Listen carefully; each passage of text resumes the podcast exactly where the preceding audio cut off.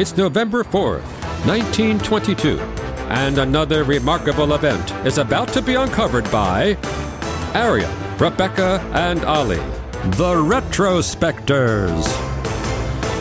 I don't know about you guys, but when I think of Tutankhamun, I think of that massive gold funereal mask, as if that big gold head is kind of him. But of course, you know, there was an actual flesh and blood person underneath that big gold head, and that real person's body lay undisturbed for more than 3,000 years in the Valley of the Kings until this day in 1922 when the British Egyptologist Howard Carter dug out the first step of a staircase that led down to Tutankhamun's frankly blinging final resting place. And the day itself actually wasn't that exciting as it was, as you touched upon, the day that the first sign of the tomb was spotted. And it was hmm. spotted in, you know, quite lovely serendipity after a water boy stumbled on what turned out to be the top of a buried staircase. My grandma's always doing that.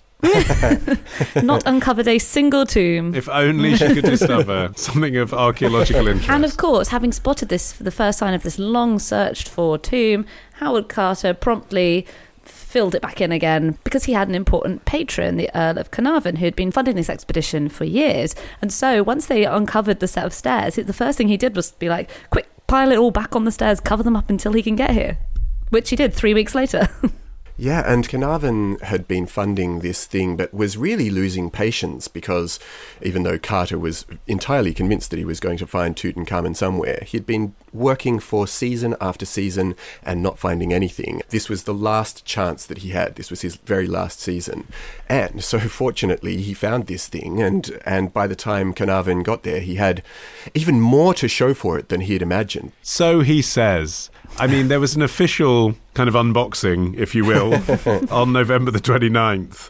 But I mean, I've seen speculation that uh, Carter entered secretly before that. I just think you would, wouldn't you? Like, if Yeah. you once you realise what it was, you've dedicated your whole life to Egyptology.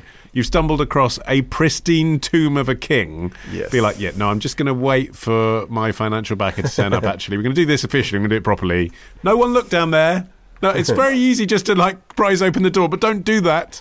We will wait. We were all going to wait till November the 29th. And that theory that uh, maybe Carter and Carnarvon had a little sneak peek that they treated themselves to is certainly backed up by the fact that uh, after he died, uh, when they were going through Carter's uh, personal effects, trying to um, determine what he could hand down to his family and so on, 18 undeclared objects from Tutankhamun's tomb were among the things that just happened to have been squirreled about his uh, his Ah, his we've all house. got things like that in the attic, haven't we? to be fair, a few items were not going to be missed because there were over 5,000 objects that were ultimately documented inside the burial chamber. In fact, it took the best part of 10 years to categorize them all. Some of the more unusual ones include the oldest intact trumpet in history, a bronze trumpet, which was which was played for the listeners of BBC Radio in 1939, but they don't do that brilliant. anymore because one they did there were two and they blew on one and it just shattered and they were like No. let's not blow on any more trumpets. Let's Oh. just ah. imagine what they sound like. Imagine destroying a 3,000 year old horn instrument It's not cool. for the sake of like entertainment. Uh, also, 130 walking sticks. Tutankhamun is believed to have been lame. He had a lot of health problems because his parents were brother and sister. And apparently, his underwear, a big pile of linen underwear, neatly folded. as well as just fascinating stuff like ancient ancient meat and chickpeas and all of these like edibles were down there. I've got some Um, of those at home. Well, yeah, I'm sure in my mum's cupboards we've got some things from BC that need to be rooted out. Doesn't matter with chickpeas. Um, That's true. Ch- The chickpeas, I'm sure you could still eat. Yeah. Maybe less so the loaves of bread and meat products. But yeah, there was just this absolute treasure trove, and that really not only inspired interest in Tutankhamun himself, but just had this thing that took off in the 1920s of Egyptomania, where people got massively interested in everything to do with Egypt, and it became to be a fashion trend and a mm. design trend, as well as a, a moment of archaeological interest.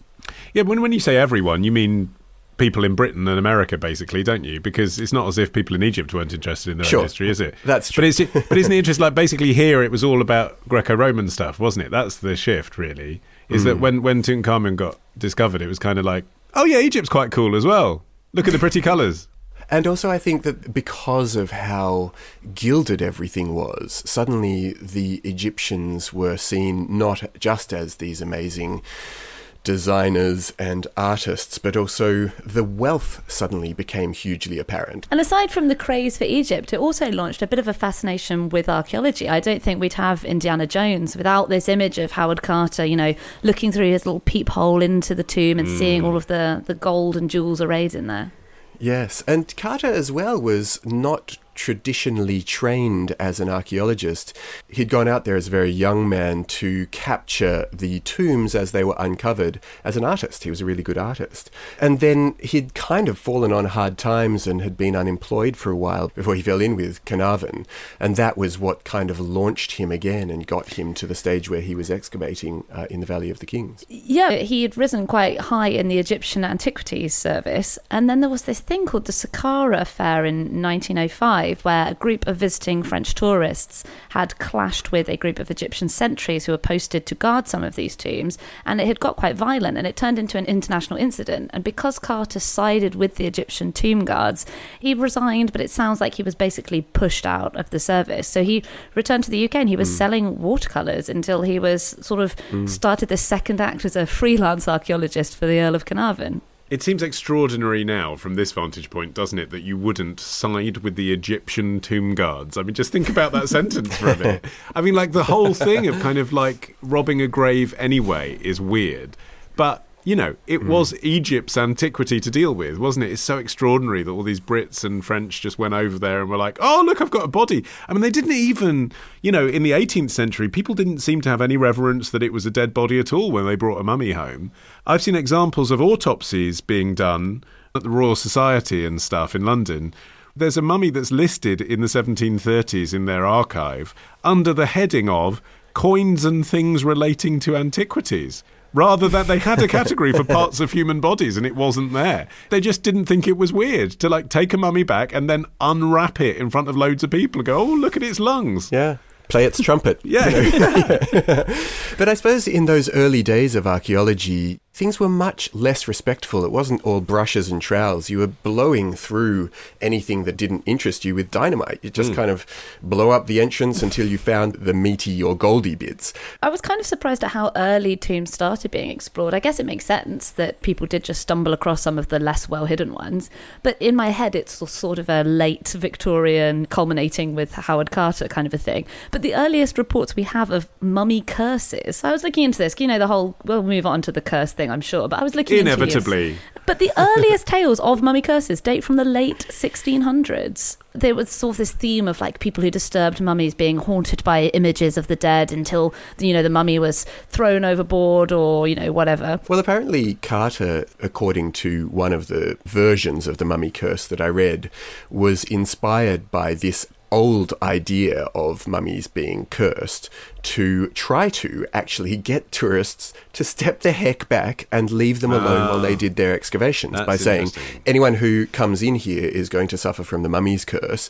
That was then fanned by the fact that Carnarvon died in circumstances that were initially, at least, regarded as mysterious not too long after uh, all the work on uh, Tutankhamun's tomb began in actual fact, his death is relatively explicable given his uh, long term ill health and the fact that he uh, was bitten by a mosquito and got a really bad infection. and also, Carter himself didn't die for 15 years. Uh, right. Yeah. yeah. So to, to, we should be clear. So people say there was a curse of the mummy because everyone who stepped into Tutankhamun's tomb shortly afterwards contracted some terrible illness. But the, the like the guy yeah. everyone yeah. talks about and the water boy who discovered it, right. they're fine. I mean, yeah. Oh, that immediately well, sort of disrupts that theory, doesn't it? Don't don't forget, Olly, that one of Carter's assistants and his secretary would die several years later in unrelated circumstances. Breaking news: Everybody from 1922 is now dead. Tomorrow. A fleet of 900 ships. Now, I would have thought in 13th century warfare that would have been sufficient. Love the show? Support the show. Patreon.com slash retrospectors. Part of the ACAST Creator Network.